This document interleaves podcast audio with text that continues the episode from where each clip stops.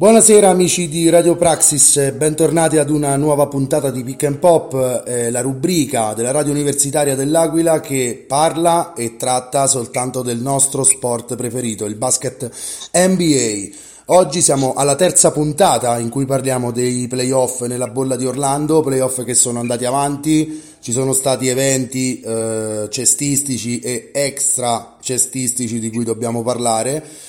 Eh, oggi siamo in collegamento telefonico con Davide e Nicolas. Ciao ragazzi. Ciao Valerio. Ciao, buonasera a tutti. E abbiamo un ospite direi davvero gradito perché è con noi eh, uno dei podcaster eh, diciamo più esperti e più importanti in Italia eh, nel trattare di basket americano. Eh, abbiamo il piacere di ospitare Taddy93. Ciao Taddy. Ciao, ciao a tutti ragazzi, grazie mille, grazie per la bellissima presentazione. Grazie a te per essere con noi in questa puntata e ragazzi, eh, io andrei subito al sodo perché la carne al fuoco è veramente tanta.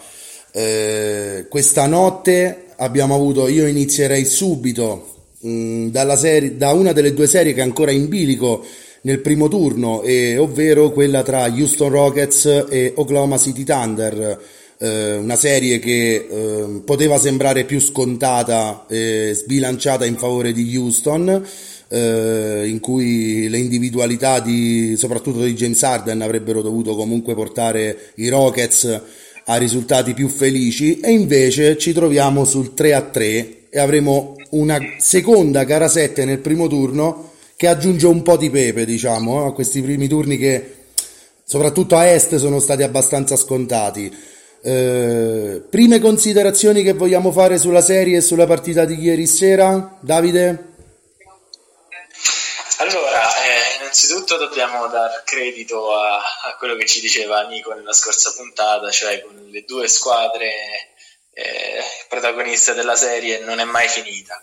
Mm. non è proprio mai finita. Quindi, eh, questa serie mh, oscillava tra il 4-0 e la gara 7 e infatti così, così è stato.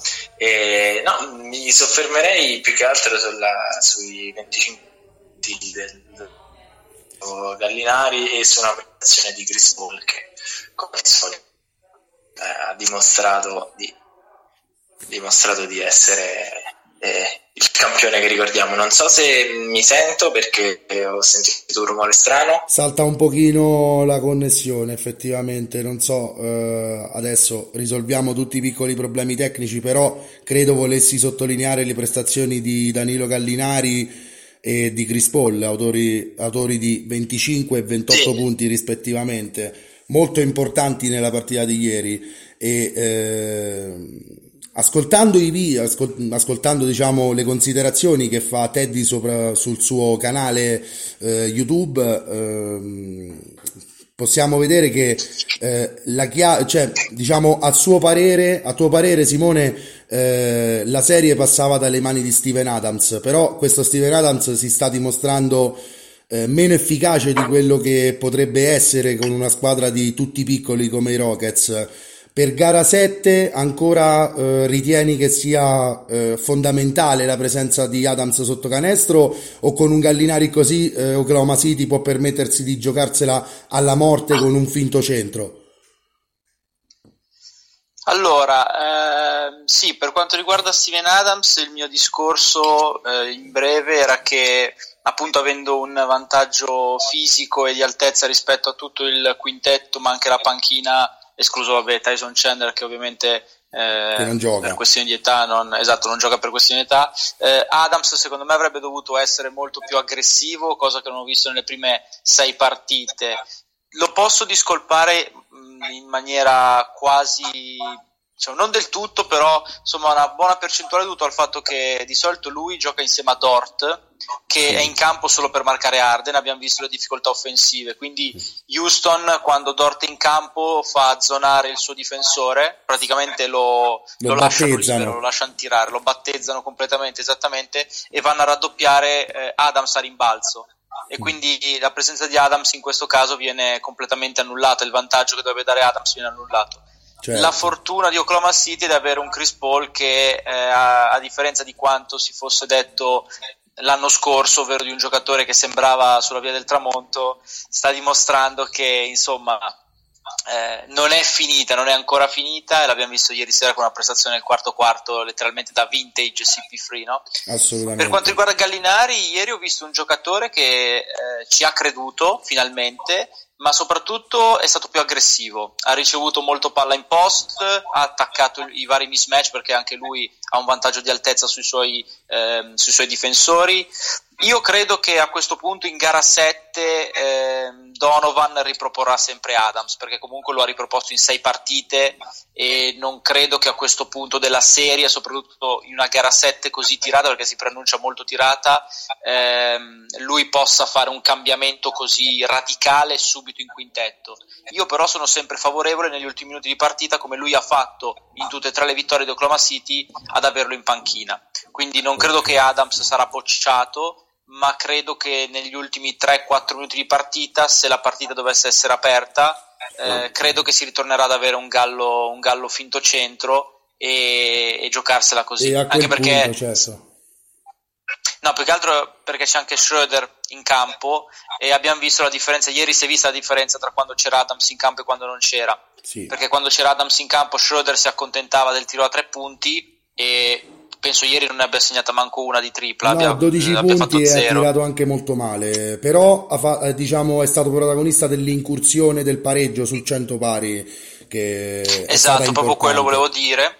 Proprio quello volevo dire, cioè quando Adams è in campo, eh, Schroeder non ha sempre lo spazio di poter utilizzare la sua velocità per attaccare il pitturato, anche perché non c'è il rim protection da parte di Houston, certo. mentre invece quando Steven Adams è in panchina si gioca col quintetto piccolo eh, quel pitturato rimane aperto, allora in quel caso lui può sfruttare la sua velocità. Quindi diciamo che ci sono tante cause e conseguenze. Io credo comunque che Adams verrà riconfermato all'inizio della partita di gara 7 e se la situazione dovesse ancora ehm, diciamo, concludersi con una partita tirata negli ultimi 3-4 minuti si avrà le stesse situazioni delle ultime partite, ovvero Adams fuori eh, Gallo da 5 e in quel caso ce la si gioca con eh, ce, la si, ce, la si, gioca a viso aperto con Houston perché è la stessa identica certo. filo- filosofia di gioco small ball contro small ball ma eh, perfetto, un'analisi direi perfetta. Eh, a Nicolas invece vorrei girare, dato che eh, parlavamo con lui nella scorsa puntata del rientro obbligato di Russell Westbrook, nonostante io credo che abbia ancora qualche piccolo acciacco. Eh, ieri sera Russell Westbrook ha giocato più discretamente di gara 5, ma si è reso protagonista eh, nel minuto finale di un tiro e di un passaggio che ha generato una palla persa, direi sciagurati eh, dimostrando così eh, di sentire molto la pressione probabilmente dei playoff. Eh, Nico, ehm, le fortune di Houston eh, passano da quanto giocherà bene Russell Westbrook in gara 7 o eh, diciamo questi Rockets eh, po- possono anche permettersi un Westbrook sotto, molto sotto le sue aspettative, ecco.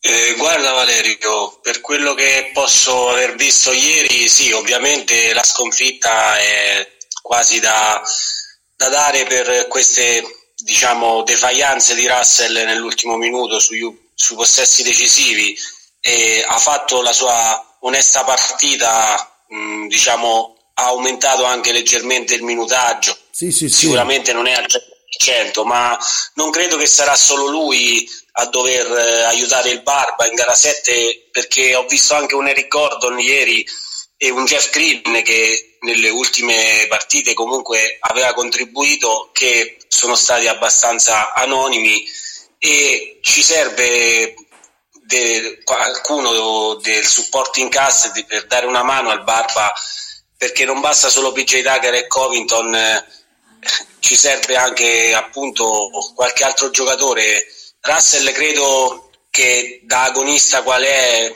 darà il meglio di sé in gara 7 e soprattutto dopo quei due errori avrà diciamo il dente avvelenato. Sì, anche perché contro gli Oklahoma City Thunder che sono la sua squadra, eh, la sua ex squadra di sempre, diciamo, eh, credo che voglia dimostrare qualcosa.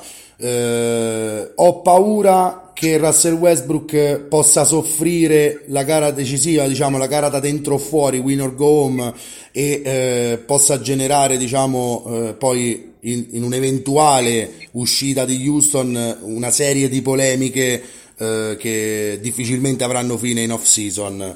Senza dubbio, ehm, Teddy diceva eh, la difesa di Houston tende a battezzare Lugensdort eh, dato date le sue scarse peculiarità al tiro, però se in gara 7 succede come ieri sera in cui Dort riesce a mettere 13 punti e a tirare discretamente, credo che per Houston gara 7 si possa trasformare in una trappola.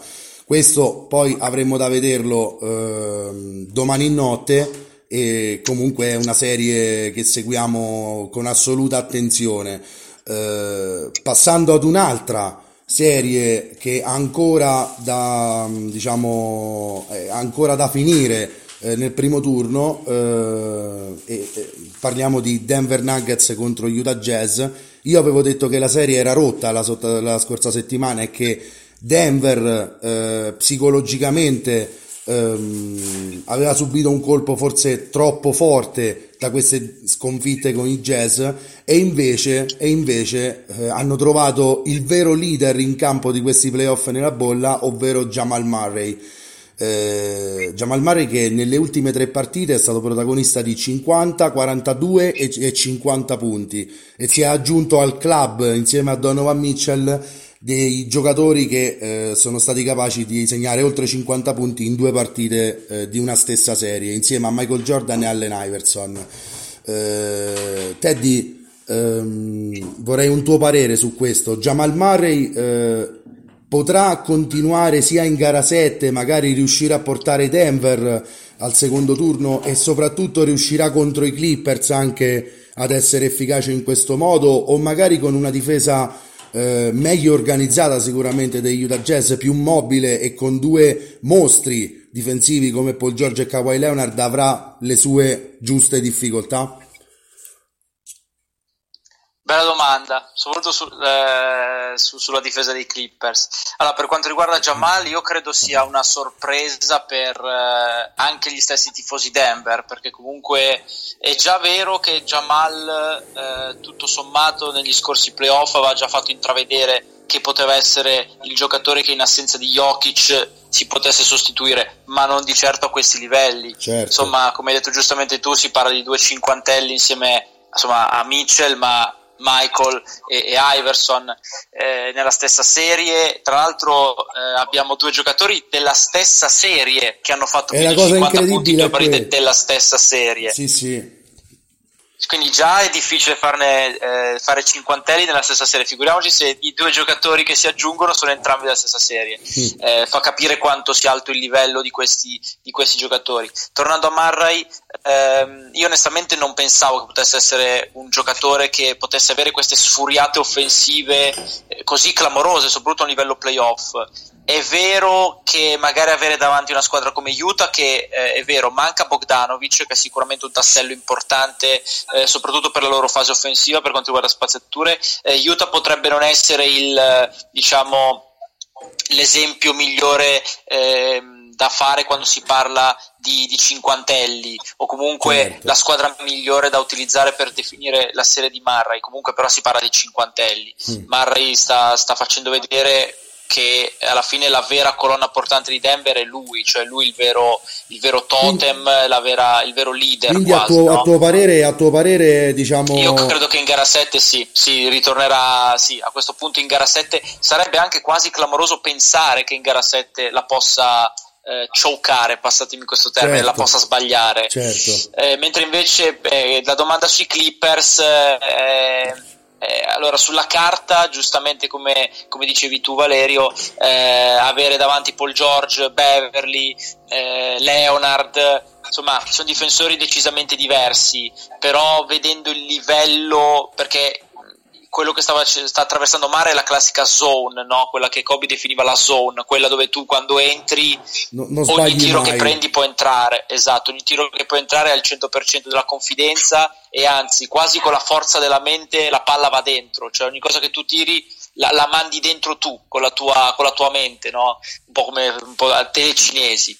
Eh, quindi ecco, io non credo che sbaglierà gara 7 vedendo le prime 6 partite, perché comunque non ne ha sbagliata neanche una e sarebbe, ripeto, clamoroso. Mm. Per quanto riguarda la serie con i Clippers, eh, lì, lì, non ti so dire. Eh, sicuramente lui è in un momento di straordinaria forma, però anche ora che dall'altra parte c'è una difesa nettamente come individui, come, come, appunto come singoli, nettamente superiore. Quindi ti direi un 50-50. Eh, non metterei la mano sul fuoco che Murray con i Clippers fa la stessa serie con Utah perché, anche perché sarebbe clamoroso fare una, una, un'altra serie a questo livello, però non escludo neanche che vedendo il livello a cui sta giocando possa essere eh, bloccato del tutto, fermato del tutto dalla difesa dei Clippers, ah, nonostante gli, gli individui. Comunque sarà quella contro i Clippers, se dovesse passare Denver, sarà uno spartiacque diciamo, del processo eh, di, di, di, costruzione della squadra di Denver, della storia recente di Denver, secondo me da, questo, da questa serie potrebbero passare molti dei destini eh, della squadra del Colorado. Eh, però eh, ragazzi parliamo di Jamal Murray. E, e, insomma, giù il cappello per questo giocatore che si sta dimostrando davvero eh, decisivo eh, in questi playoff, però Soprattutto mi rivolgo adesso a Davide e a Nicolas, a Davide in particolare che è tifoso dei Nuggets, ma mh, la stella principale dei Nuggets non doveva essere Nikola Jokic? Eh,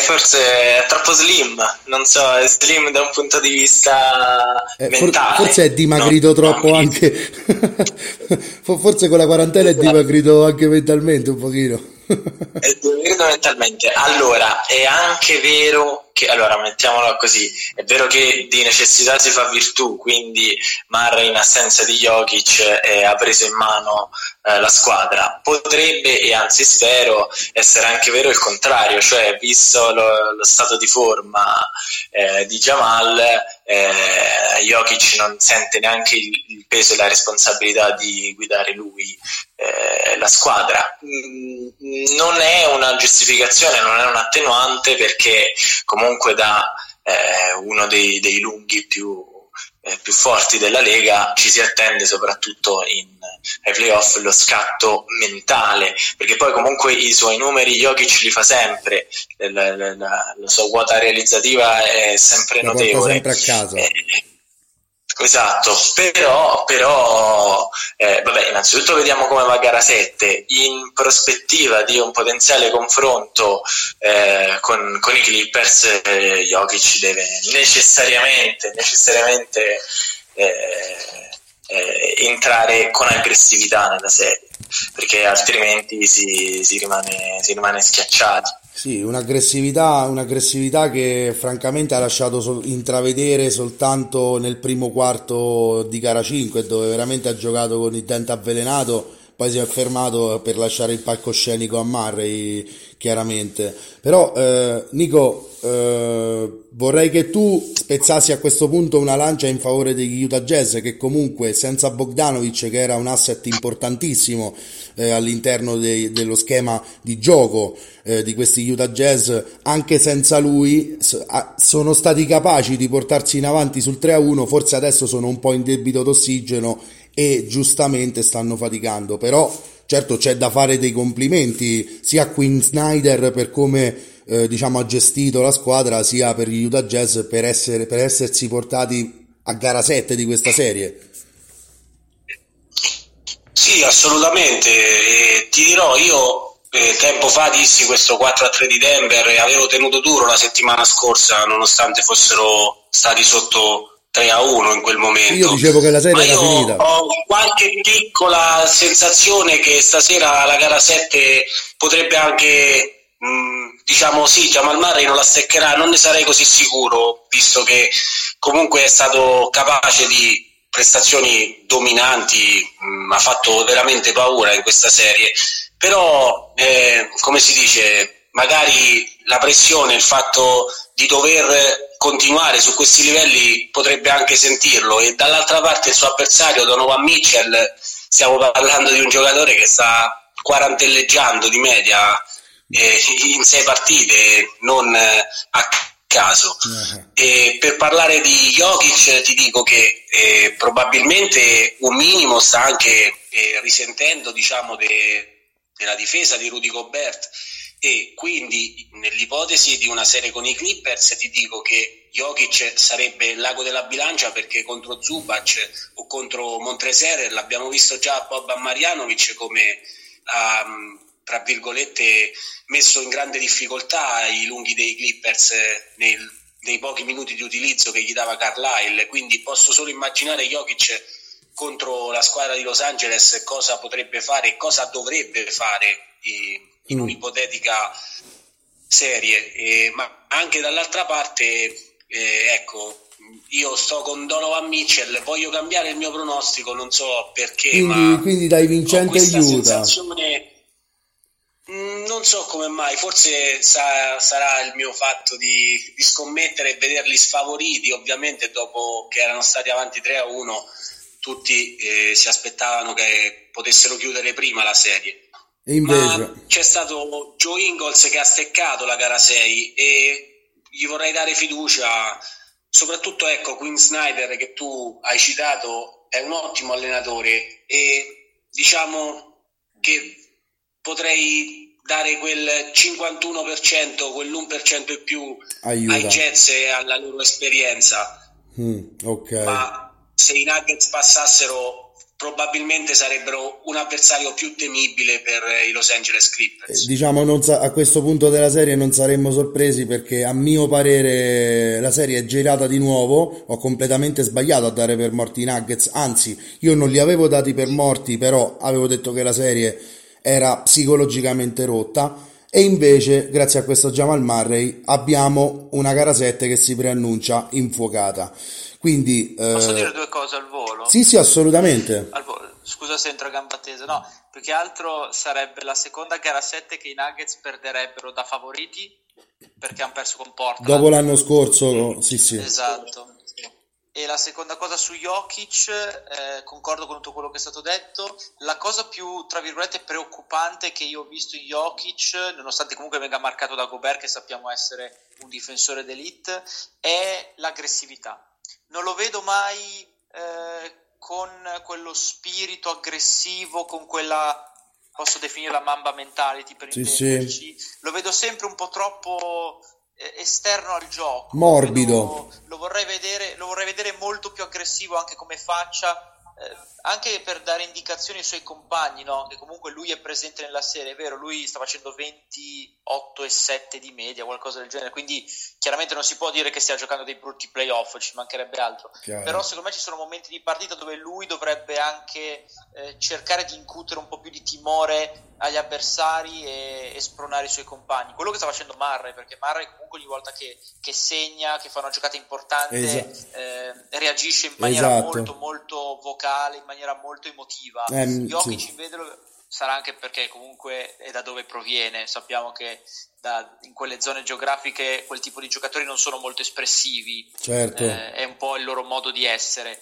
Però secondo me se riuscisse a, ad avere quella cattiveria agonistica in più, secondo me sarebbe il vero, il vero shift della serie, perché così Jokic così com'è adesso la serie è in equilibrio per gara 7, non vedo favorita né l'una né l'altra, non, non metterei la mano sul fuoco. Perfetto. È l'unica cosa che vorrei dire a Jokic. Perfetto, quindi eh, se io, mi hai tolto letteralmente le parole di bocca, credo anch'io se Jokic... No, scusami. Dimmi. No, dico scusami.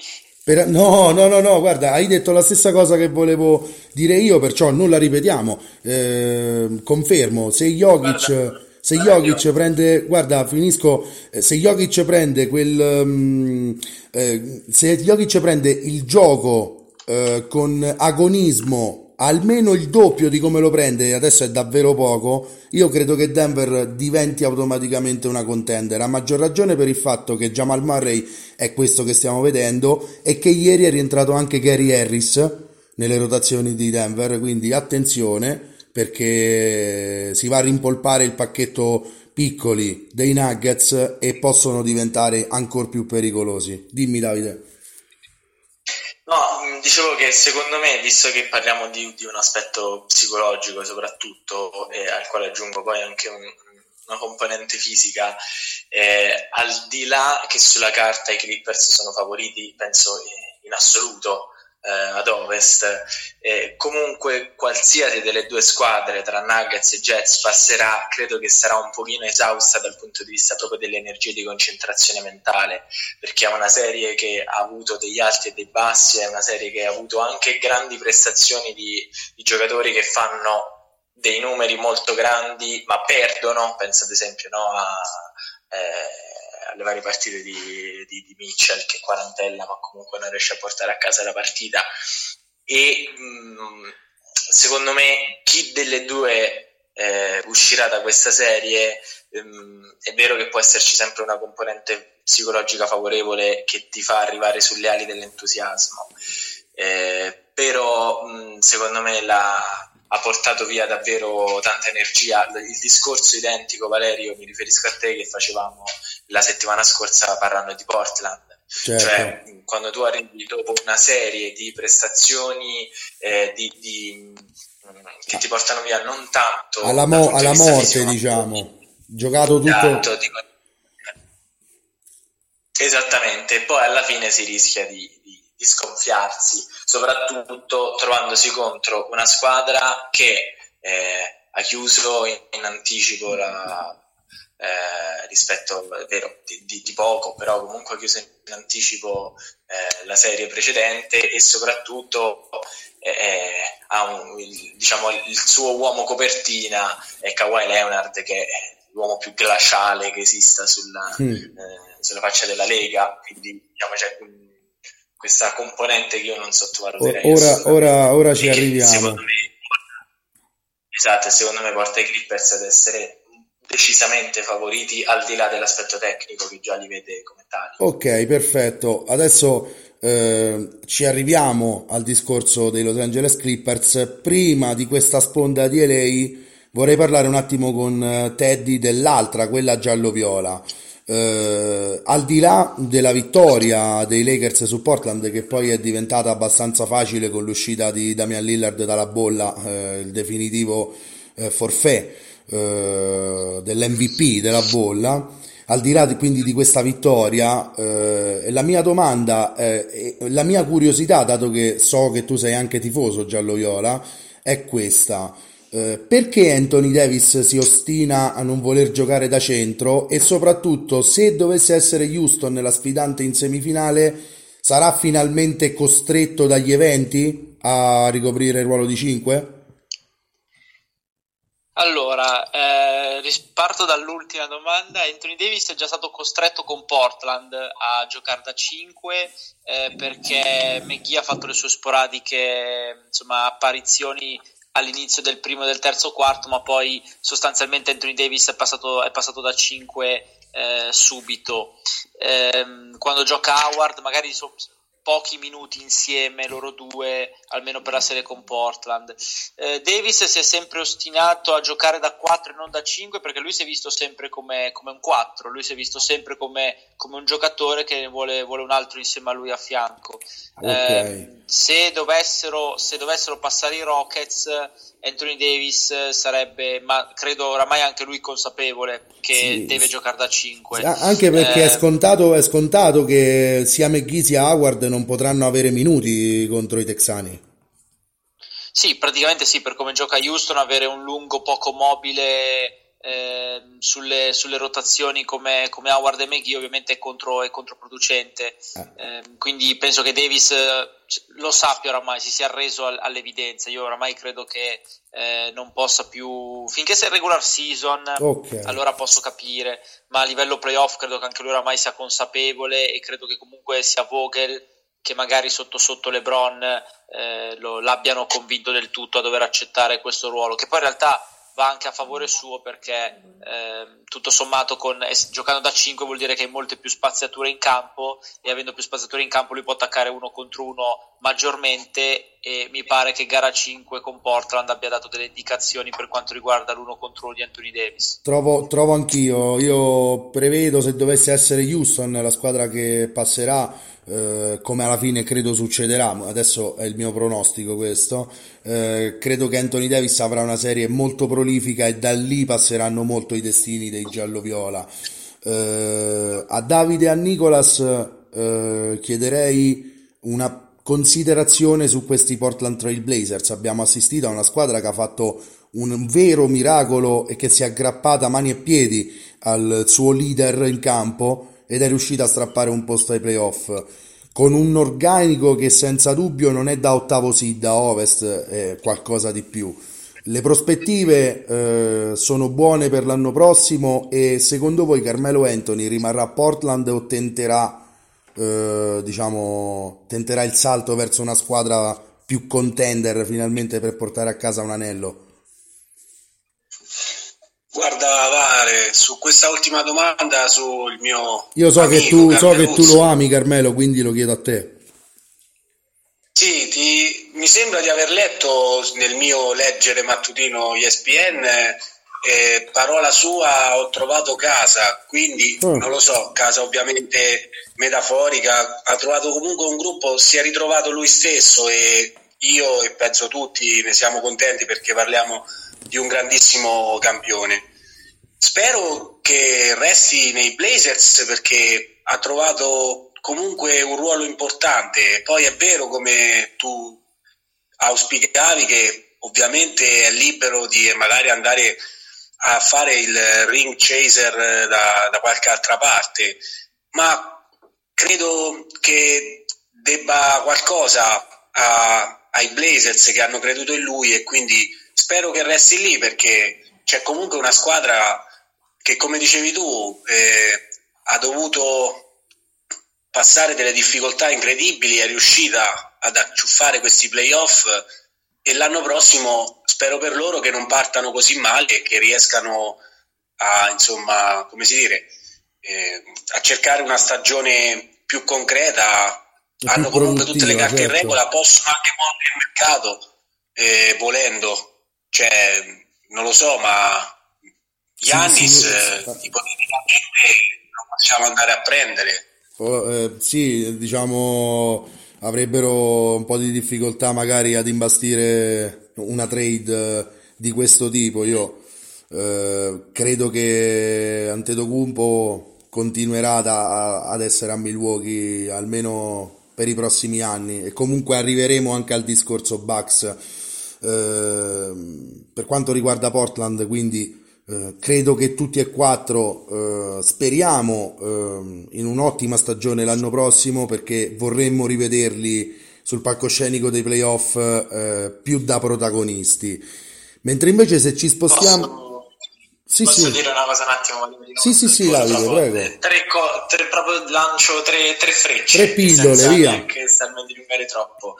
Il primo è vero, tu hai detto a ha un organico che vale più dell'ottavo seed, vero, ma eh, ricordo, sottolineo sempre la stessa cosa, cioè praticamente c'è una rotazione a 7, una rotazione ad 8, quindi mh, bisogna, a parte gli infortuni, ma comunque bisogna eh, intervenire necessariamente. Hanno, hanno, scoperto, hanno scoperto un grande Gary Trent nella bolla e hanno da far crescere sì, sì, giovani come Gabriel o Little anche, eh, quindi non... Eh, Questo per, allora, Gary Trent Jr. credo sia stato una, una delle, delle, scoperte più, più, importanti nella bolla e se non sbaglio è del 99. È molto giovane, figlio d'arte tra l'altro, figlio del grande Gary Trent, eh, giocatore di Dallas eh, negli anni 90 soprattutto.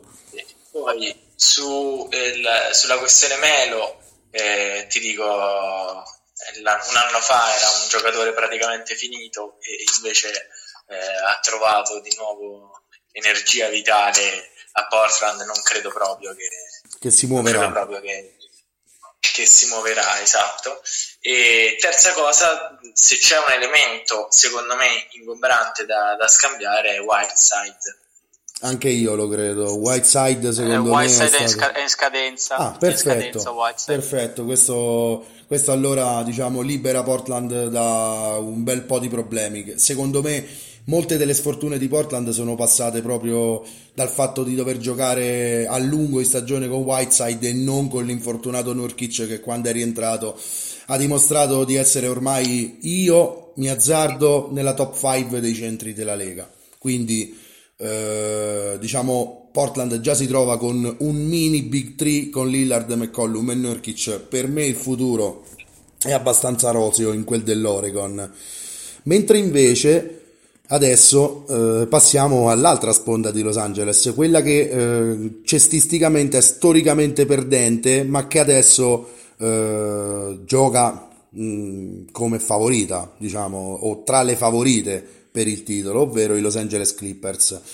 Già dai video che, hai, che tu hai fatto, Teddy, su, che, eh, dalle considerazioni che hai fatto sulla serie con Dallas, eh, mi sono trovato molto d'accordo, però ti chiederei mh, mm, considera- di ripetere una considerazione su questa serie e ti lancio diciamo un assist per cominciare.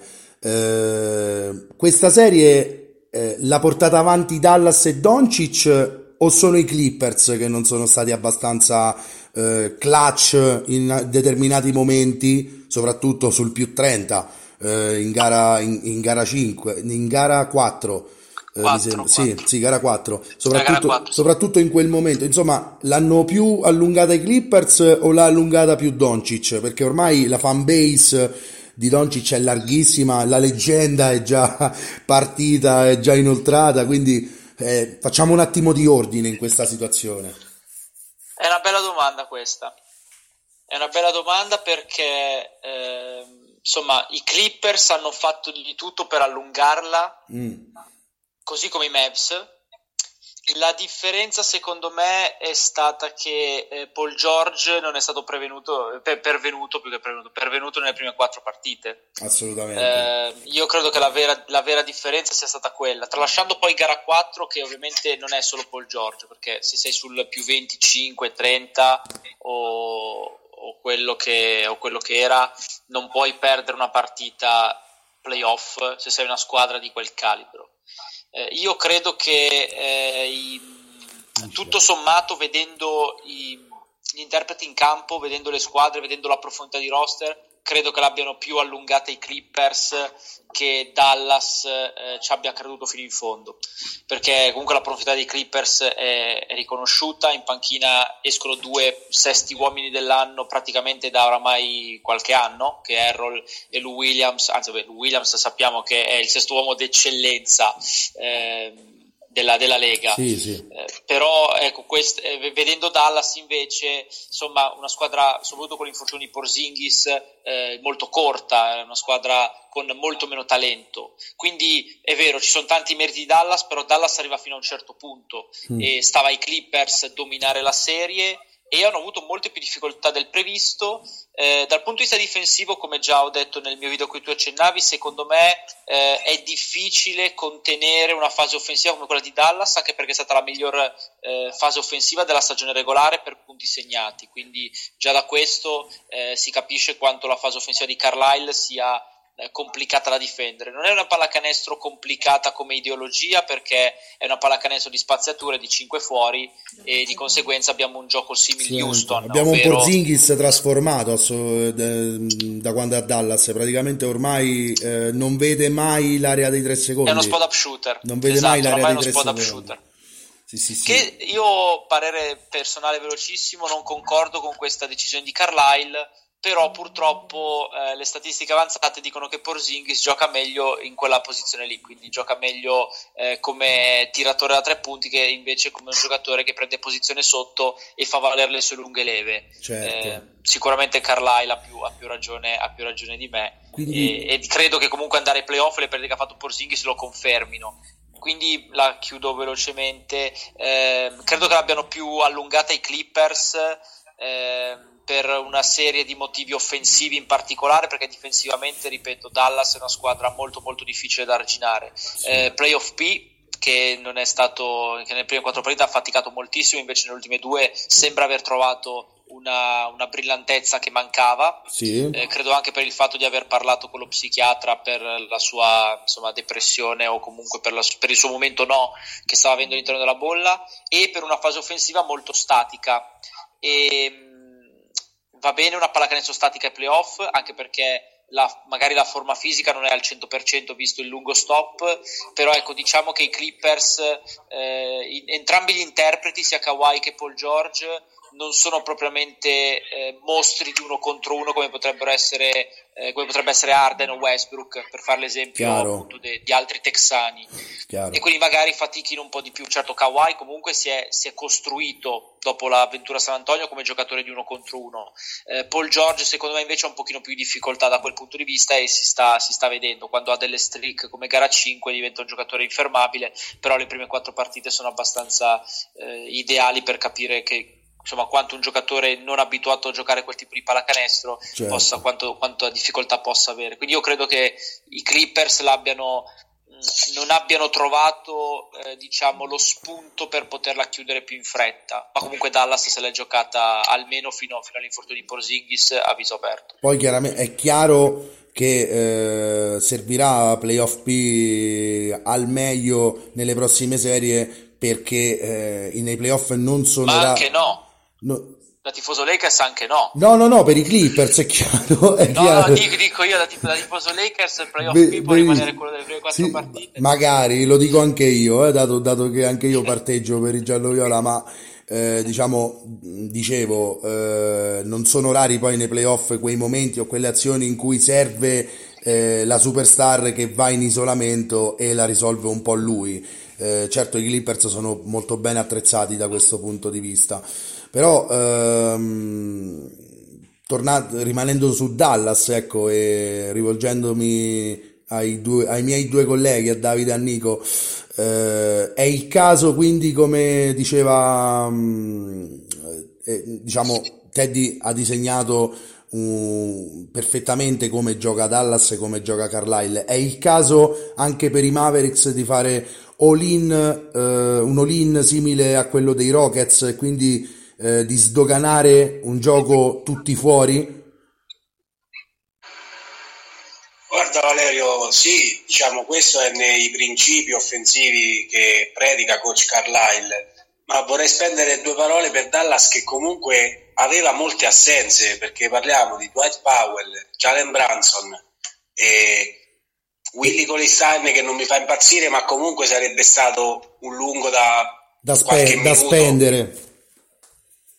Capisci? Quindi non so, sono d'accordo ovviamente che siano stati i Clippers a spegnere la luce in gara 4, magari come si dice, avevano già pensato di vincerla. Poi certo ci serve un giocatore come Luca Doncic che tira fuori una prestazione eh, leggendaria, sì, hai detto bene, per riuscire in un miracolo sportivo. Poi ecco, PG si ricorda come si fa canestro e ovviamente la serie non può proseguire oltre. Però per Dallas l'attacco non è il problema, eh, diceva bene Simone, parliamo di uno dei migliori attacchi, numeri alla mano, il migliore della Lega, il problema è la difesa, perché giocare, secondo me, per quanto la penso io, sempre a fare le sparatorie, arriva anche la partita che ne prendi 154 e poi non ti rialzi più. Che ricordiamolo è il record assoluto nei playoff eh, ogni epoca, 154 punti con cui hanno sotterrato i Mavericks in gara 5 i Clippers. Eh, Davide, eh, questo eh, entriamo un attimo e, e, per due minuti diciamo, poi andiamo al succo invece dei secondi turni che sono già iniziati a est, però chiudiamo questa parentesi di Dallas e di Doncic e un parere un po' più pop ti chiedo. Eh, questo Luca Doncic che eh, sembra, cioè già, già, si ventila top 5 ogni epoca, eh, sarà questo, sarà quell'altro. Eh, quest, tutto questo hype che si sta creando intorno a Luca Doncic, quanto potrà pesare all'interno della sua carriera? Leggevo, eh, potrebbe trasformarsi in una sorta di LeBron James dove a questo punto se non lo adori e io eh, sono grandissimo fan di LeBron James, quindi parlo a mio sfavore, dove però se non lo adori sei un hater, ecco, si può trasformare in un'arma a doppio taglio questa. Eh, c'è qualcuno che non adora Luca Doncic? Eh, esatto, in questo momento, ma non dovessero arrivare dei risultati, non dovessero arrivare dei risultati Eh, ragazzi, no, non è di poco conto questa cosa. A 21 anni avere già questo tipo di hype, siamo su livelli lebroneschi. Allora, allora, mettiamola così, noi europei, soprattutto noi appassionati di, eh, di, di basket anche eh, nostrano, chiamiamolo così, europeo, eh, Doncic non è, eh, non è una novità, cioè Doncic eh, l'abbiamo scoperto quando aveva 16 anni in Eurolega con, con il Real Madrid, mm. quindi diciamo in NBA ci si aspettava, almeno io per come, l'ho, per come l'ho vissuta io, ci si aspettava solo la consacrazione.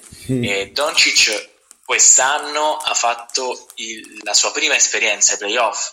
A me non sembrava minimamente che fosse eh, alla prima esperienza e credo che molti osservatori eh, distratti l'abbiano anche dimenticato vedendo il modo mm. eh, con il quale padroneggia, padroneggia il campo. Certo, certo, è anche vero che eh, ha, preso diversi tecnici, c'è stato, eh, diciamo, anche gli avversari hanno puntato molto ad innervosirlo, anche nella stessa gara 6 c'è stato no, i, vari, i vari spintoni. Con, con eh, Marcus quindi... Morris soprattutto che in questa serie esatto. è diventato il nemico giurato, di, prima di Porzingis, Morris... poi di Doncic a turno. Morris ha fatto il suo lavoro, Morris ha fatto il suo sporchissimo lavoro, eh, cioè quello di, di andare eh, a minare la, la, pazienza e la concentrazione delle, delle stelle dell'altra squadra. In Doncic al momento non vedo l'urgenza di vincere, cioè Doncic vedo eh, davvero il primissimo LeBron.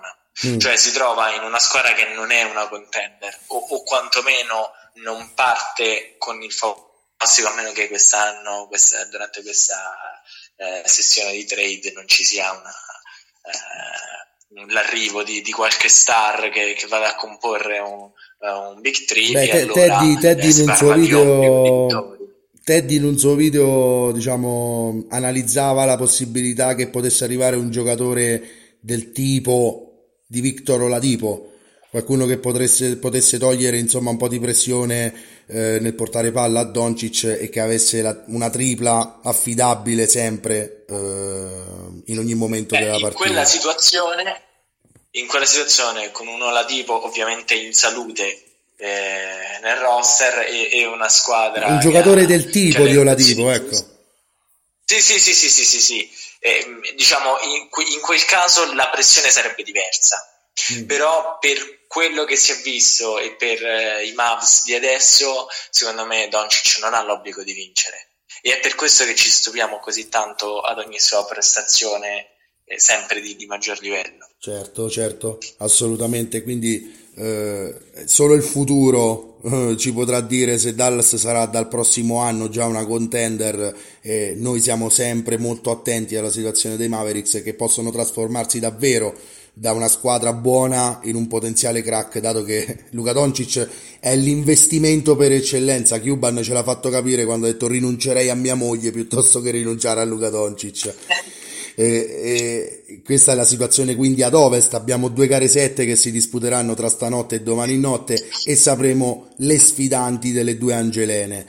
Adesso eh, per gli ultimi minuti diciamo di puntata dobbiamo assolutamente volare sulla costa est perché abbiamo due primi turni che sono partiti veramente col botto eh, iniziamo dalla partita di ieri, di ieri notte eh, ovvero Milwaukee Bucks contro Miami Heat avevamo detto che eh, Miami poteva e doveva eh, provare a limitare Antetokounmpo e ieri, eh, al di là di un Jimmy Butler che veramente si è dimostrato dominante, soprattutto negli ultimi minuti di gara, dove ha messo tutto quello che si poteva mettere, ha distrutto le ultime speranze dei Bucks. La difesa degli Heat, la difesa degli Heat è veramente, veramente agonista e, e, e molto fisica nei confronti di Giannis. Allora, mi rivolgerei a Teddy eh, per una sua considerazione. Questo, questo, Giannis si può ingabbiare quindi, cioè eh, anche, anche, con un anno in più di esperienza e anche con diciamo, l'esperienza dell'anno scorso in cui è stato annullato da Kawhi Leonard, eh, è possibile ri- ricreare l'esperimento di limitarlo fino a questo punto? Allora, ehm, spezzo una lancia in favore di Giannis perché ieri ha giocato, eh, soprattutto nel primo tempo, a spezzoni perché aveva tre falli veloci, ha fatto tre falli veloci. Mm. Quindi Spezzo lancia il suo favore dicendo che magari quei tre falli lo hanno un po' ehm, come dire, escluso dalla partita, nel senso che magari eh, mentalmente ci stava ripensando, aveva anche il figlioletto a bordo campo eh, con, la, mm. con, la, fidanzata, magari anche quello ha inciso un po', ovviamente adesso sto un po' sparlando, però mm. quei tre falli lì iniziali secondo me lo hanno un po' destabilizzato, gli ha fatto perdere un po' di fiducia, ehm, gli ha fatto perdere di aggressività, ieri ho visto un Giannis non aggressivo. Per quanto riguarda la difesa, Miami ingabbiare Giannis, limitarlo. Allora, considerando che dall'anno scorso Giannis ha sì messo un tiro un pochino più affidabile, ma che non sia ancora del tutto affidabile, quindi eh, possiamo dire per grandi linee che Giannis sia simile all'anno scorso come gioco, quindi non essendo cambiato molto da questo punto di vista, credo che difenderlo come l'anno scorso possa essere la soluzione per Miami. Certamente deve avere gli interpreti per farlo, e Crowder ieri ha fatto un ottimo lavoro, Butler eh, se l'è preso, se l'è preso Iguodala, ieri ho visto Iguodala fare una palla rubata resistendo a una spallata di NFLiana memoria di Giannis. Ma anche Crowder, eh, Crowder si è letteralmente incollato al greco negli ultimi minuti e gli hanno contestato qualunque rimbalzo offensivo, hanno contestato qualunque pallone, diciamo non è soltanto Giannis che è stato inceppato, è, è, un po' il sistema di Milwaukee che ieri I, sera... I Bucks, I Bucks hanno faticato già, eh, vabbè, se, se, escludiamo le ultime quattro partite con Orlando e prendiamo gara 1, che è stata la partita che hanno perso, si era già visto comunque che qualcosa non eh, cliccava, che sì. qualcosa non andava in questi Bucks. Purtroppo i Bucks anche loro sono eh, molto dipendenti dal gioco da fuori. Hanno Giannis che è libero di eh, fare razzia nel pitturato e ieri un paio di circostanze hanno dimostrato il perché, eh, nonostante appunto l'abbiano limitato, ma un paio di schiacciate se le portate a casa con, con l'uomo incluso. E, e loro dipendono tanto dal tiro da tre. Infatti, nel primo tempo eh, Middleton ha segnato tutto quello che c'era da segnare e finalmente Middleton ha dimostrato di essere un giocatore che vale i soldi che prende. Brook Lopez, il primo tempo, credo a un certo punto l'avevo confuso con, eh, con Ray Allen perché sì, sì, qualsiasi cosa, le qualsiasi tutte. cosa sì, ha messo anche il buzzer beater del primo quarto, ha segnato sì. il triple cadendo all'indietro fuori dal campo, cioè sembrava letteralmente un altro giocatore rispetto al Brook Lopez che, che conosciamo di solito. Eh, però anche qua viene a mancare un'altra componente, tralasciando Bledsoe che era questionable, infatti non ha giocato, e secondo me in difesa si è sentito, soprattutto nei minuti finali di partita. eh, ma eh, anche a Milwaukee manca secondo me qualcuno che entri dalla panchina e dia, e dia la carica, suoni la carica, come be- potrebbe essere lo Williams per i Clippers, perché anche ieri comunque eh, Giannis non ha cliccato Middleton e poi c'è stato praticamente terra bruciata, nessuno eh, di Vincenzo, eh, Conaton, eh, Marvin Williams stesso, cioè si vede che Milwaukee è quasi due tronconi, o, o anche tre tronconi, cioè c'è Giannis, poi c'è Middleton, slash Bledsoe se vogliamo, e poi, e poi c'è altri. il resto. E quindi purtroppo a questo, a questo livello così alto paghi questo tipo di, diciamo, di giocatori non pronti, slash che non hanno la capacità di elevarsi. E secondo me qui entra anche un po' il coach in gioco perché comunque un, un coach eh, ispiratore come Doc Rivers, come eh, Kid slash Vogel in panchina, come eh, Spolstra, eh, Brad Stevens, Nurse, cioè sono tutti allenatori che secondo me eh, loro riescono a trasmettere quella carica in più alla squadra, riescono a, a far performare i giocatori a un livello più alto, non solo dal punto di vista tecnico, cioè come sono disposti in campo, come difendono, come attaccano, eccetera, ma anche dal punto di vista proprio emotivo, dal punto di vista eh, spirituale quasi, vogliamo usare questo termine molto, come dire, insomma estremo. Chiaro. Però ecco, secondo me Budenholzer non è un allenatore in grado di elevare la sua squadra ai playoff.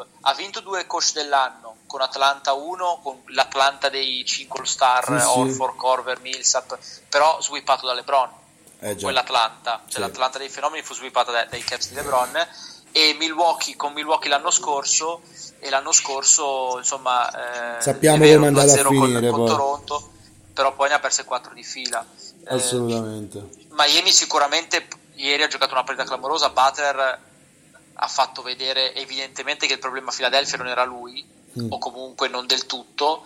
Eh, sicuramente Butler non segnerà altri 40 punti tutta la serie e magari non, non giocherà un quarto quarto di quella portata. Eh, però la cosa che secondo me deve preoccupare tanto Milwaukee è che eh, letteralmente non c'è nessun altro oltre Giannis e Middleton che possa fare una partita dove proprio emotivamente vedi della cattiveria. Middleton, se scompare Giannis...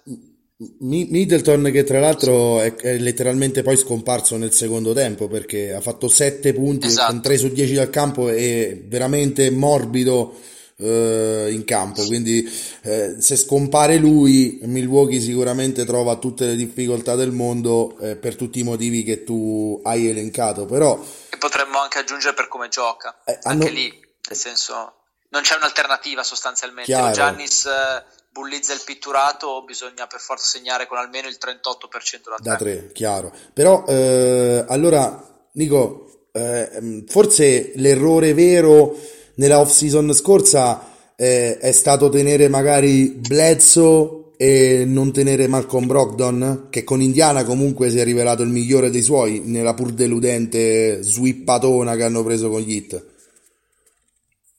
eh, ne parlavamo la settimana scorsa tra noi, così facendo due chiacchiere. Almeno personalmente eh, non, non, vedo paragone tra i due. Io avrei tenuto Brogdon. Però mi soffermerei sulle cifre di ieri. Ovviamente Brogdon, eh, parteggio per Malcolm eh, mm. facilmente. Non me ne voglia Blezzo, che comunque è un ottimo giocatore, il quale però ieri non ha giocato.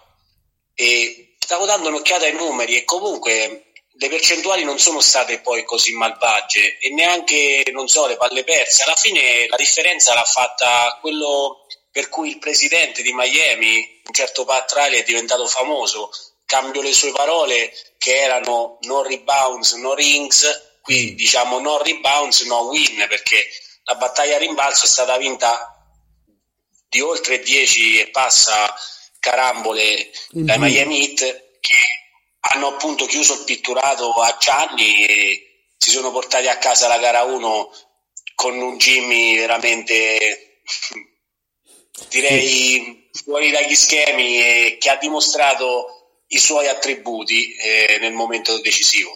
Eh, e tra l'altro eh, Davide abbiamo sbagliato in pieno le previsioni qualche settimana fa quando ci siamo lasciati ingannare eh, da un articolo che considerava Jimmy Butler eh, diciamo negli ultimi minuti di partita e nota- faceva notare questo articolo che leggevamo insieme come Jimmy Butler fosse poco efficace eh, proprio quando la palla comincia a scottare. Beh ieri sera ci ha smentito veramente.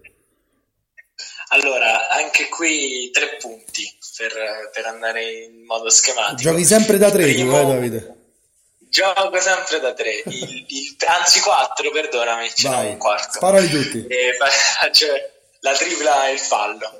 E allora, ehm, il, il, primo è che si chiediamo scusa a Nico, eh, aveva totalmente ragione, cioè eh, Butler ha dimostrato di avere, come si dice, la cazzimma, cioè il, eh, il saper tirare fuori gli attributi Lo nel momento decisivo. Suevos, esattamente. Gli ultimi due minuti di partita sono stati un dominio totale sì. di, eh, di che si vedeva e si caricava proprio ad ogni, ad ogni pallone che entrava.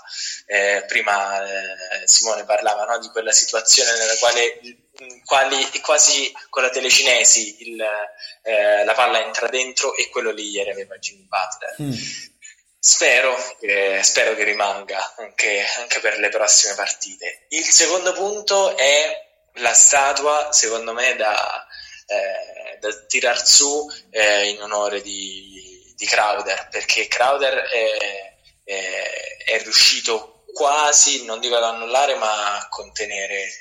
A ma moltissimo perché Giannis. comunque 9 punti nel primo quarto e 9 punti nel resto della partita è andato vicino alla tripla doppia Gianni Santetocumpo, ma d'altronde, come sottolineava Teddy nei suoi, diciamo, nei suoi video Ehm, certo, non serve a niente la tripla la, doppia. Esatto, la tripla doppia è qualcosa che può essere anche fine a se stessa. Si potrebbe anche non fare una tripla doppia e allo stesso tempo essere decisivi.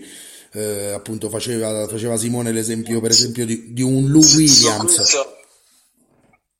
Sì, sì, sì, totalmente su questo siamo, credo, tutti e tre da noi di Pick and Pop, siamo totalmente della scuola teddiana, cioè siamo totalmente d'accordo su questo.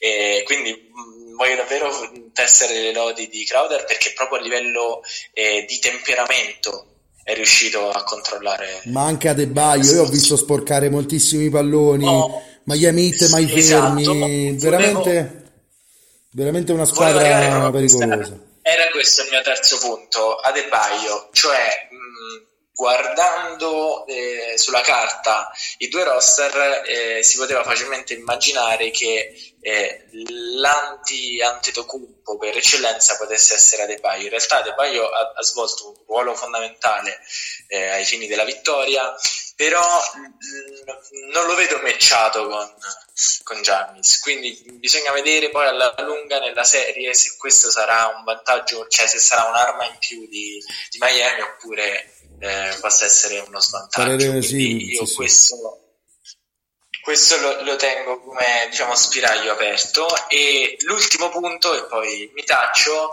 eh, Giannis ha dimostrato ancora una volta. Vero ha messo se non sbaglio due o tre triple ora non ho le mani non, non vado a memoria non ho i dati sotto mano.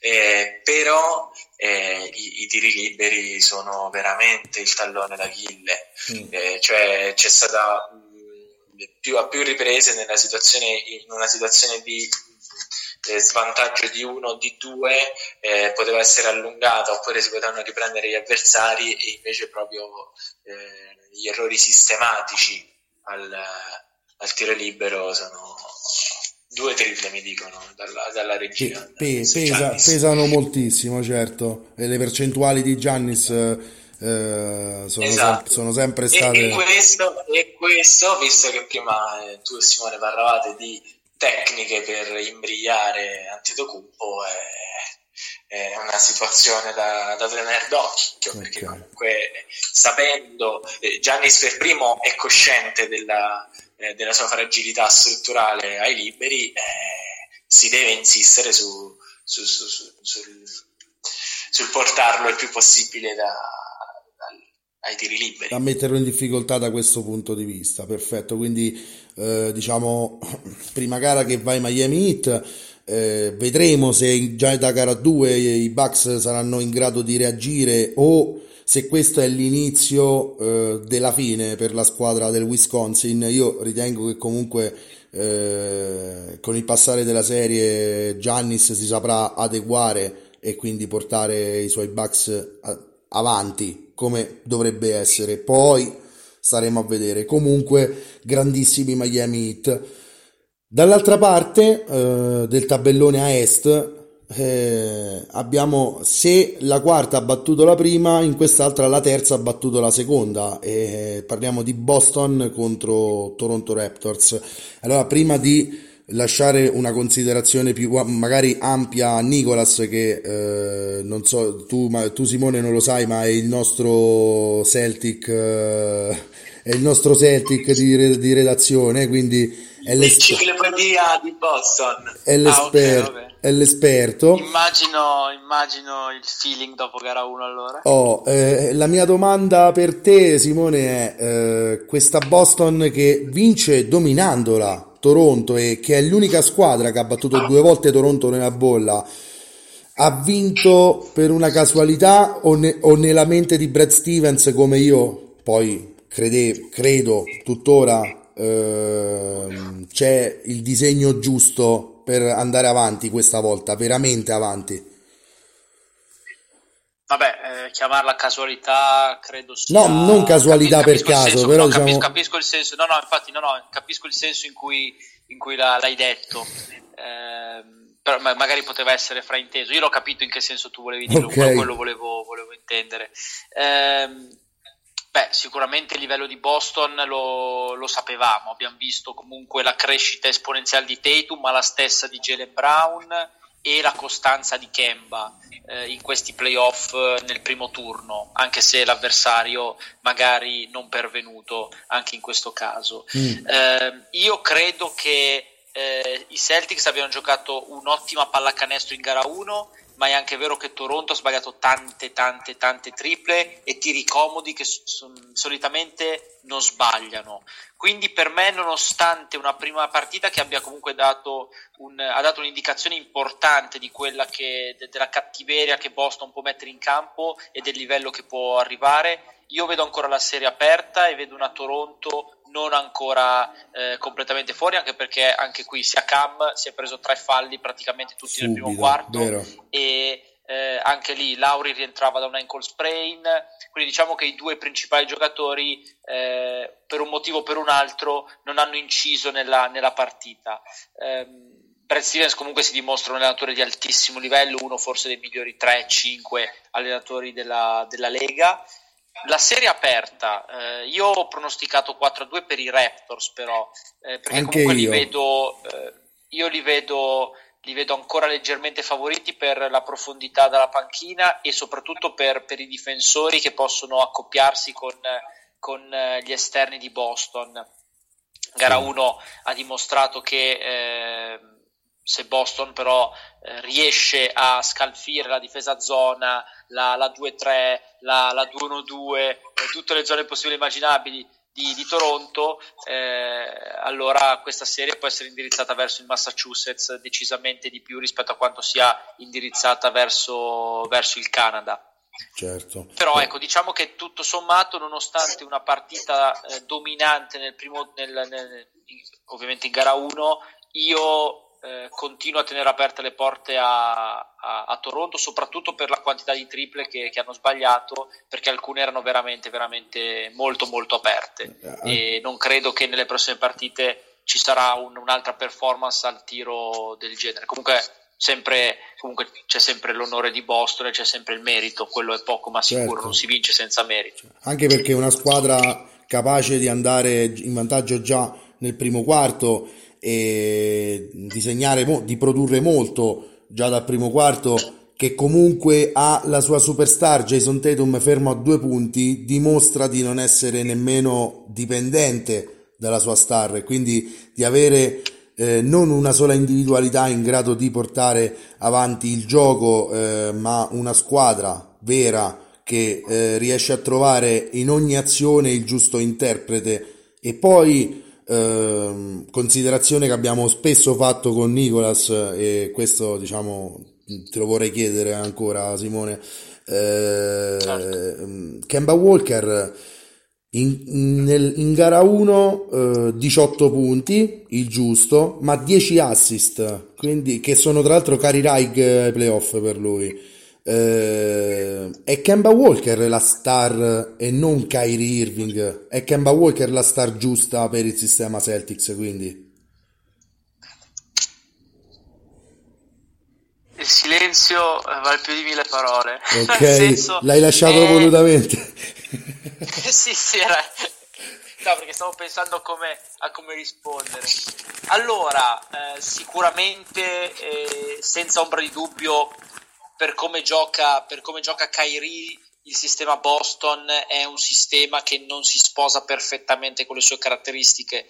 Kyrie è una star che ha bisogno dell'uno contro uno, è una star che ha bisogno eh, di eh, giocatori tra molte virgolette, passatemi il termine, che lo guardino in attacco. Sì. Chiaramente con Tatum, con Brown, eh, non puoi eh, nei Boston Celtics applicare una fase offensiva del genere, hai per forza bisogno che tutti vengano, vengano messi in ritmo, che tutti, pa- che tutti, tocchino la palla. Certo. Kemba è sicuramente un Kyrie, ehm, utilizzando quasi una terminologia da meme eh, di questo periodo, è un Kyrie meno forte. Sì però è sicuramente molto più passatore, sicuramente molto più eh, distributore, assist man eh, si, si, applica molto meglio al sistema, al sistema, di Boston, questo è poco ma sicuro. E per quello facevo Però, questa considerazione.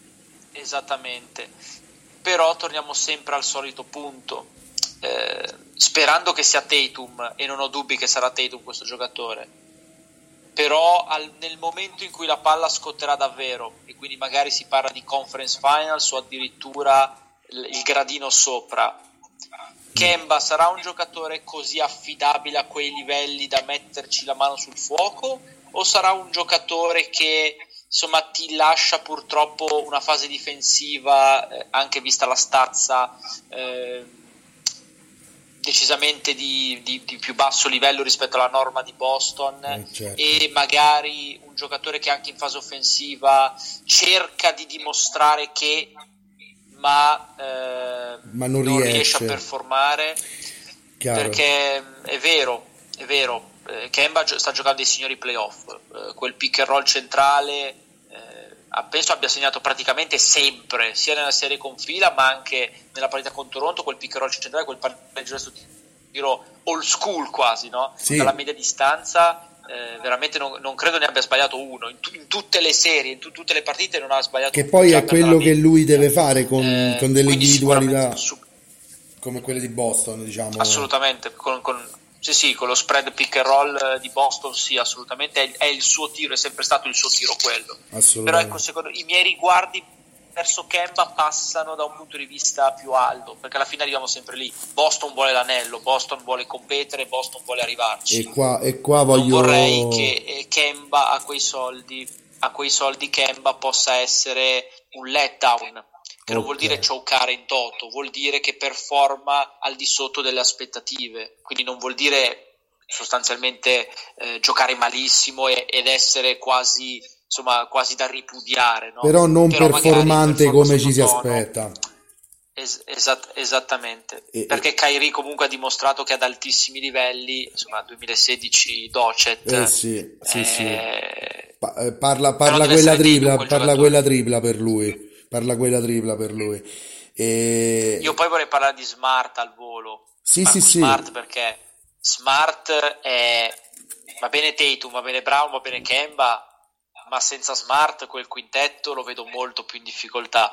Ho visto Smart in una situazione difensiva con, con Siakam, che tra l'altro ha eh, aumentato in maniera notevole i, i, post bassi o comunque i post up per partita tra regular season e playoff, ma di parecchio. Smart eh, si è giocato l'uno contro uno con Siakam che gli dà 20 cm in altezza e Smart ha avuto la prontezza di pensiero, di capire che Siakam stava spingendo col braccio, quindi si è messo in una posizione tale per cui Siakam lo ha colpito in faccia e si è preso il fallo in attacco e, la, e la, praticamente la, l'ha visto in, in, una frazione di secondo mm. quel movimento di Siakam. È un'intelligenza difensiva che a Boston serve come il pane e se tira con le percentuali da tre che, con cui sta tirando Smart è il, l'MVP silente dei Boston Celtics, non lo scopriamo eh, oggi, sì. però c'è differenza tra lo Smart dello scorso anno e lo Smart, e lo smart di, quest'anno. di, quest'anno. Tra l'altro Smart, eh, lo dico così ed è impossibile caccata, però sarebbe l'asset perfetto per i Mavericks da affiancare a Doncic, per esempio. Sì. Sì. vorrei tirare in mezzo a questo punto Nicolas perché eh, tu Nico sarai sicuramente entusiasta di gara 1, io personalmente sono rimasto davvero eh, entusiasta del gioco di Boston, mi dispiace un po' per Toronto ma credo si saprà rifare. Eh, questo dubbio che sollevava Simone su Kemba Walker, quanto è realistico dal tuo punto di vista? E eh, una vittoria come gara 1 legittima Boston a credere a crederci davvero per tornare alle finals, diciamo, è, è una contender, adesso lo possiamo dire?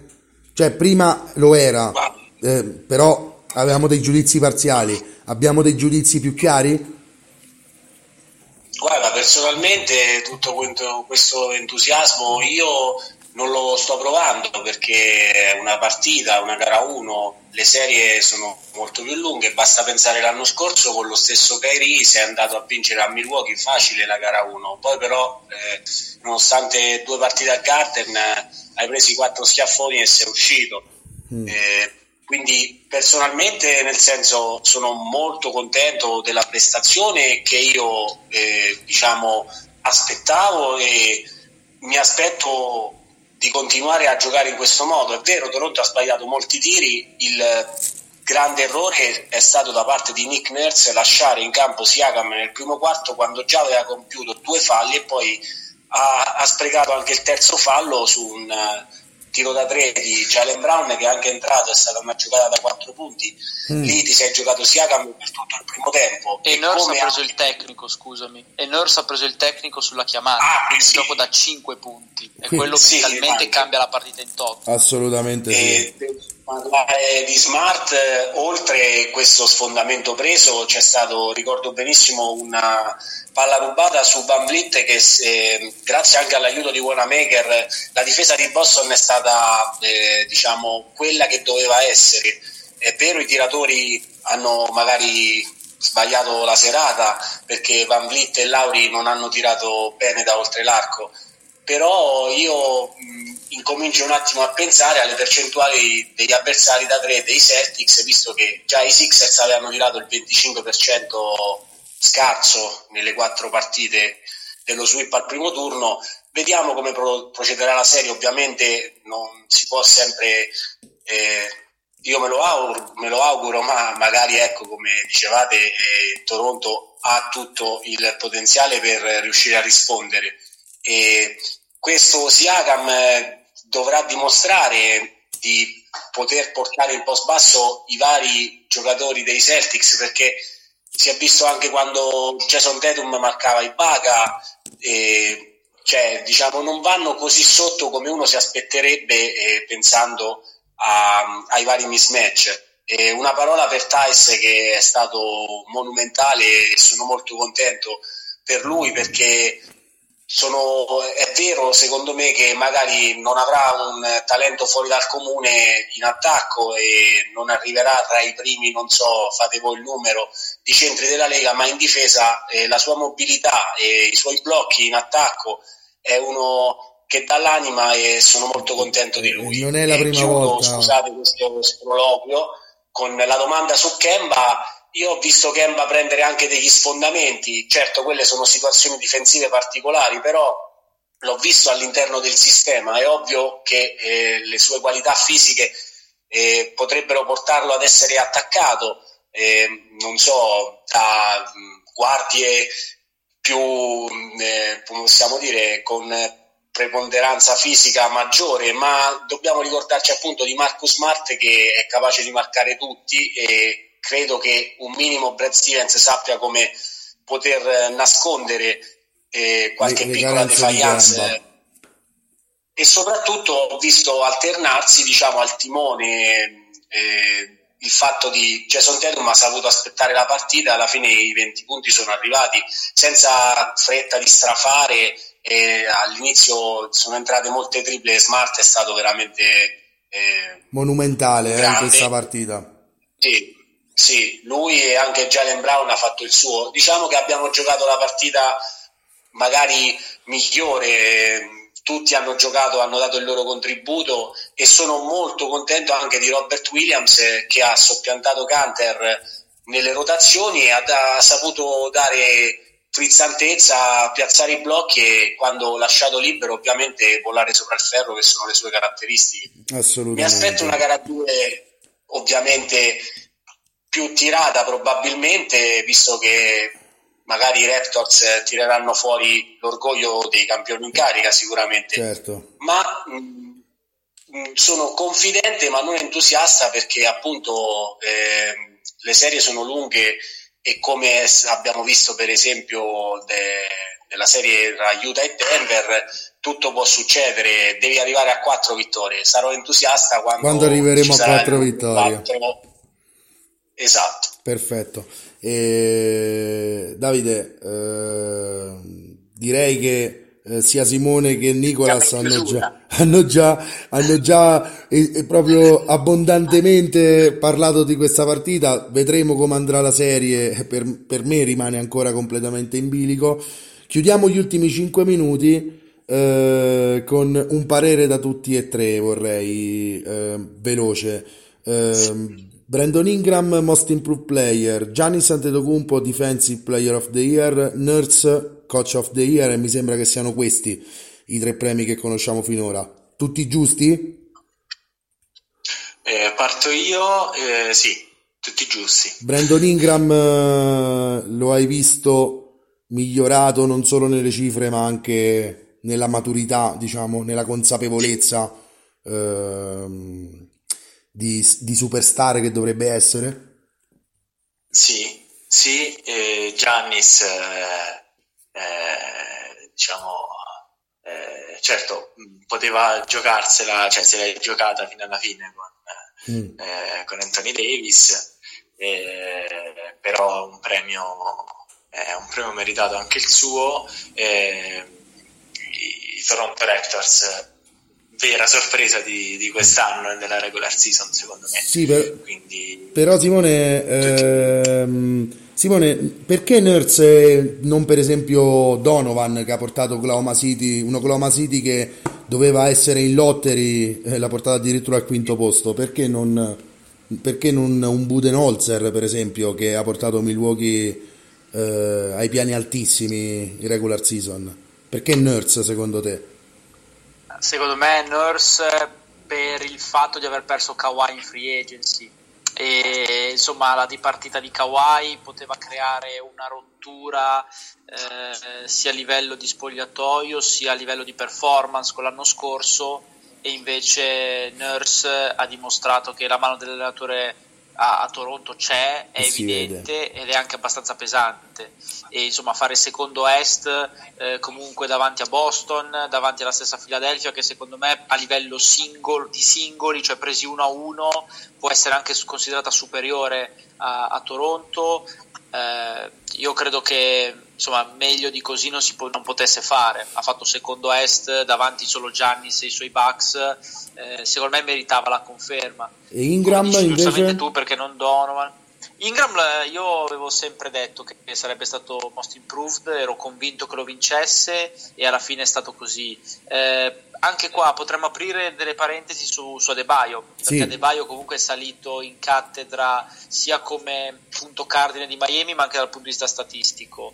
Però secondo me la crescita di Ingram come singolo come, come, giocatore singolo e per le performance che ha fatto quest'anno lo abbiano fatto, lo abbiano fatto gli abbiano fatto scavalcare eh, Adebayo. Adebayo diciamo che tra virgolette è un pochino più sistema dipendente ovvero che il gioco di Miami aiuta tanto Adebayo nel, nell'avere delle cifre così all around molto buone anche dal punto di vista degli assist, certo. eh, mentre invece Ingram essendo eh, giocando in una pallacanestro un pochino meno, anzi del, del, tutto, meno strutturata di quella di Miami, abbia eh, dimostrato una crescita singolare che diciamo esclude la, la parte di squadra, cioè Ingram eh, ha dimostrato che lui come giocatore eh, è superiore eh, rispetto all'anno scorso, per questo ha vinto il Perfetto. Credo che non sia stato premiato a De Baio perché comunque è un punto cardine del, è un punto cardine de, del tipo di gioco, della struttura di gioco di Miami e quindi le sue cifre siano un pochino pompate dal sistema. Pom- sì, ecco, stavo per tra virgolette pompate dal, dal sistema. Okay. Credo che sia meritato Ingram, ma l'avrebbe meritato anche, anche, anche Adebayo, anche, Devonte Gra- anche Devonte Graham Doncic tra l'altro si è reso protagonista di un gesto di maturità quando ha detto perché io come terzo contender per il most improved quando c'è Devonte Graham e io sono d'accordo anche se chiaramente non poteva vincerlo con questo Brandon Ingram. Nico a te L'ultimo flash, uh, Giannis defensive player non poteva essere Anthony Davis per esempio? E molti lo ventilavano. Sì, avete fatto i nomi, diciamo, de, dei fregati, tra virgolette. Anthony Davis ci sarebbe potuto stare tranquillamente, così come Donovan ha trascinato, ha guidato, scusate, eh, i Thunder a una stagione che non ci si aspettava assolutamente. E io personalmente da, avrei dato il most improved a Devonte Graham perché secondo me è un miglioramento più eh, vistoso passare da essere un eh, buon giocatore, un giovane di rotazione a diventare il guy della squadra, in assenza ovviamente certo, di Kemba. Certo, Questo è stato. Ma ci è stato invece diciamo, premiato il fatto di passare da un giovane di grandi speranze che faceva i suoi 15, non ricordo le sue medie esattamente, eh, quando era a Los Angeles a diventare un vero e proprio all star e go to guy della squadra, soprattutto in assenza di Zion, ha trascinato New Orleans ha una stagione che purtroppo nella bolla non, non li ha portati a, alla post-season che magari avrebbero potuto meritare. E lo stesso Anthony Davis, eh, magari non vorrei dire una cavolata, ma credo che i Lakers abbiano numeri alla mano la miglior difesa. Eh, punti per possesso, Nettamente, forse, a meno che non si siano rovinati i numeri nella bolla probabilmente. Comunque Anthony Davis secondo me poteva essere tranquillamente il miglior difensore. Forse, forse... Se posso chiudere sì, sì, sì, vai, chiudi, chiudi. con uh, qualcosa che non c'entra con i premi, era un uh, ricordo da parte di tutti noi a coach John Thompson, leggendario coach di Georgetown che ci ha lasciati. Sì. E lui è stato il primo coach afroamericano della storia a vincere un titolo NCAA, parliamo del 1984, quando la sua Georgetown di, con Patrick Ewing batté la Houston del Fislam Ajama, quindi parliamo di Hakim De Trimolagion, Clyde Drexler mm. e ovviamente ci ricordiamo anche della finale persa eh, grazie al tiro di Jordan nell'82.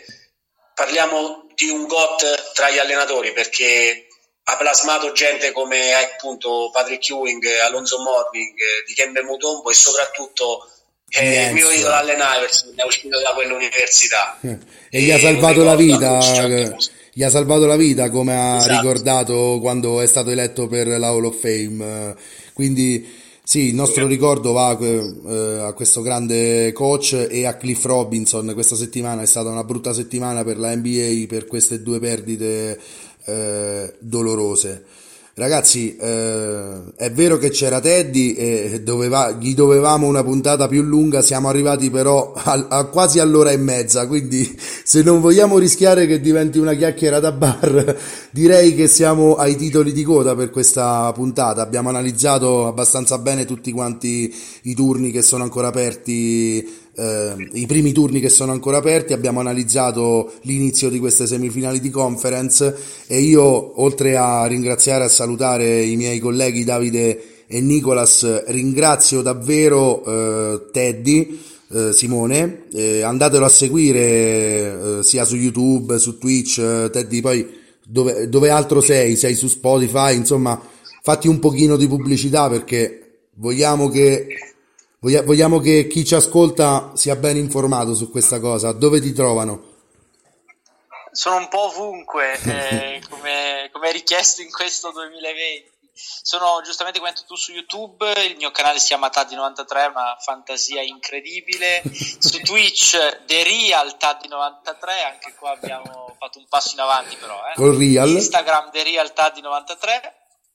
E ho anch'io un podcast eh, che rilascio settimanalmente ogni domenica, eh, esclusa questa settimana che vabbè, per via del boicottaggio eh, purtroppo non ho avuto tempo di registrare niente, eh, su Spreaker, su ehm, Spotify e su Apple Podcast, si chiama NBA Mentality e quindi ecco, è un podcast settimanale dove parlo di vicende eh, che non riguardano il campo ma che riguardano altri aspetti, perché su YouTube invece faccio una rubrica che si chiama Saturday Fox dove invece parlo di quello che succede in campo. Più propriamente sul parquet. Sfera.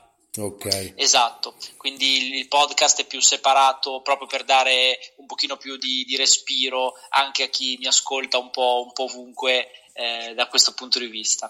Eh, io colgo la palla al balzo per, per ringraziare voi del, dell'invito, è stato un piacere intraprendere questo, questa oretta di, di analisi e vi faccio, vi faccio, i complimenti per la preparazione e l'esposizione che sono on point. Grande, grazie. Guarda, eh, detto da te, eh, adesso diciamo via, lecco un pochino, ma non è vero, eh, l'abbiamo già detto anche privatamente eh, io sono tuo fan da almeno un paio d'anni e consiglio a chiunque ci ascolta eh, di andare a sentire eh, tutta la tua produzione da YouTube a Twitch, sei anche uno streamer per quanto riguarda il gaming, quindi perché appassionato cerchi di realtà di 93 e, e, non mi resta che ringraziarti di nuovo e sperare che accetterai di nuovo un nostro invito magari prossimamente per parlare di nuovo del nostro sport preferito. Certamente, sapete dove, dove trovarmi. Sappiamo dove trovarti adesso. esatto, sape- sapete tutto adesso. Sì, sì. Non Quindi, ci sono scuse. quindi a posto così, eh, le scuse sono finite, ma la puntata anche. Noi ringraziamo tutti i nostri ascoltatori, eh, ci sentiamo alla prossima puntata e per Pick and Pop questa settimana è tutto.